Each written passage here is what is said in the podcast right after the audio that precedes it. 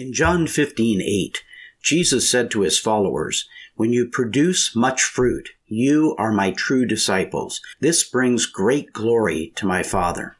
So the big question is how do we become true disciples of Jesus Christ who produce much fruit and bring great glory to the Father?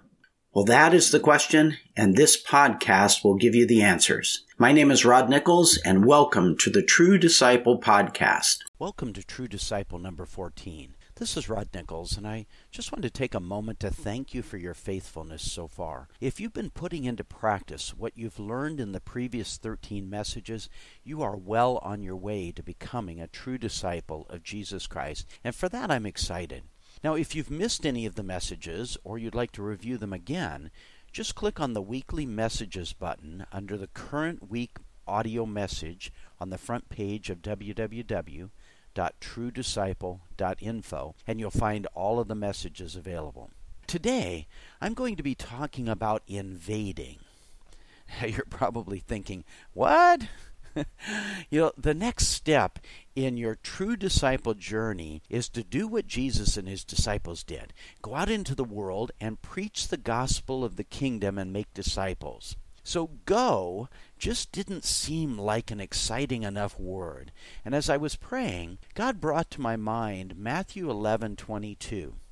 It says, and from the time John the Baptist began preaching until now, the kingdom of heaven has been forcefully advancing, and violent people are attacking it. Now, I don't know about you, but I see a war here. Those in God's kingdom, which would be the Godhead of Father, Son, and Holy Spirit, plus all the angels and all of the believers, are forcefully advancing the gospel throughout the earth. And Satan, his demonic forces, and those people under his control are the violent people attacking Christians. Now, here in the U.S., we're pretty sheltered from persecution. Oh, you might encounter someone who speaks negatively against Christians or maybe reacts negatively to your Christian post on Facebook. But in other parts of the world, Christians are being beheaded, they're being murdered left and right. There's a war going on, and we, Jesus' true disciples, need to get in the fight.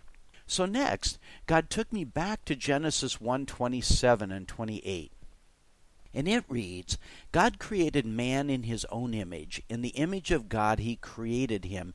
Male and female he created them. God blessed them, and God said to them, Be fruitful and multiply, and fill the earth and subdue it.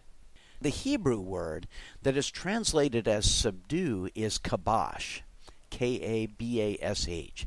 Uh, have you ever heard anyone say, let's put the gabosh on that? Well, you know, in that case, it just means let's stop that. But the actual definition of kabosh, it means to force, to bring into bondage, to make subservient, to dominate, and tread down. Now, when I first looked at Genesis 1 27 28, this didn't make any sense to me because Adam and Eve were placed in the Garden of Eden, which was paradise. Why would they need to force it into subjection? Then God began to show me how He created the world from darkness. He put His light, His glory, into the darkness. We see this in Genesis 1 3, where God said, Let there be light, and there was light. So often we think this must be the sun, the S U N, but God doesn't create it until verse 16.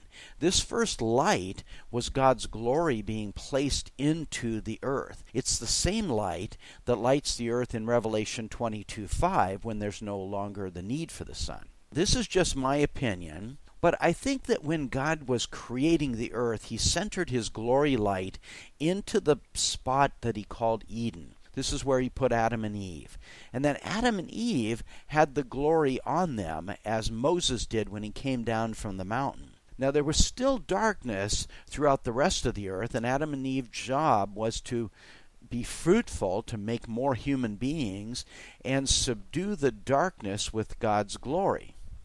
Now, of course, this was all before sin entered the world after Adam and Eve rebelled against God by eating from the tree of the knowledge of good and evil, sin entered and they lost the glory of God. They were then forced out into the dark world without the ability to subdue it with God's glory. That's why God told Adam that the ground would be cursed and he would only eat through painful toil.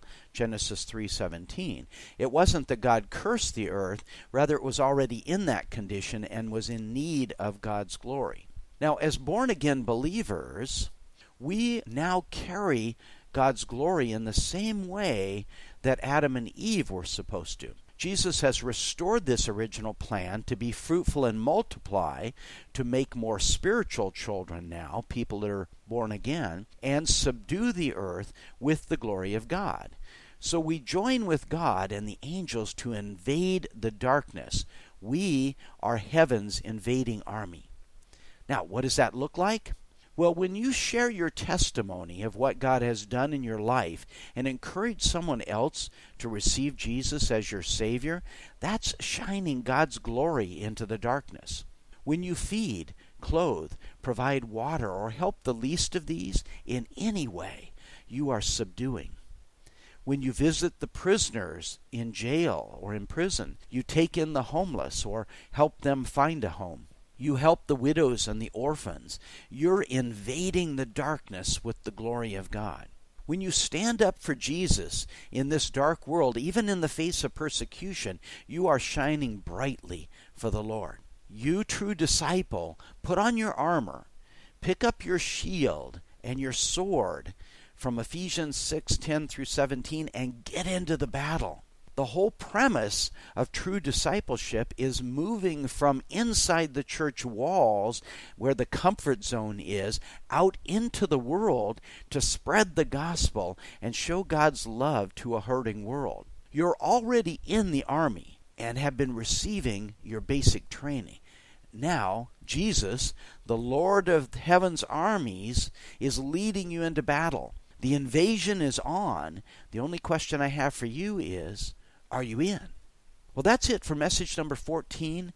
Next week, we're going to be talking about battle basics in order to enhance your invasion success. I'll send notification out by email when it's up on the site. If you aren't receiving our weekly updates, make sure you go back to the True Disciple page at www.truedisciple.info and subscribe to the email list on the front page.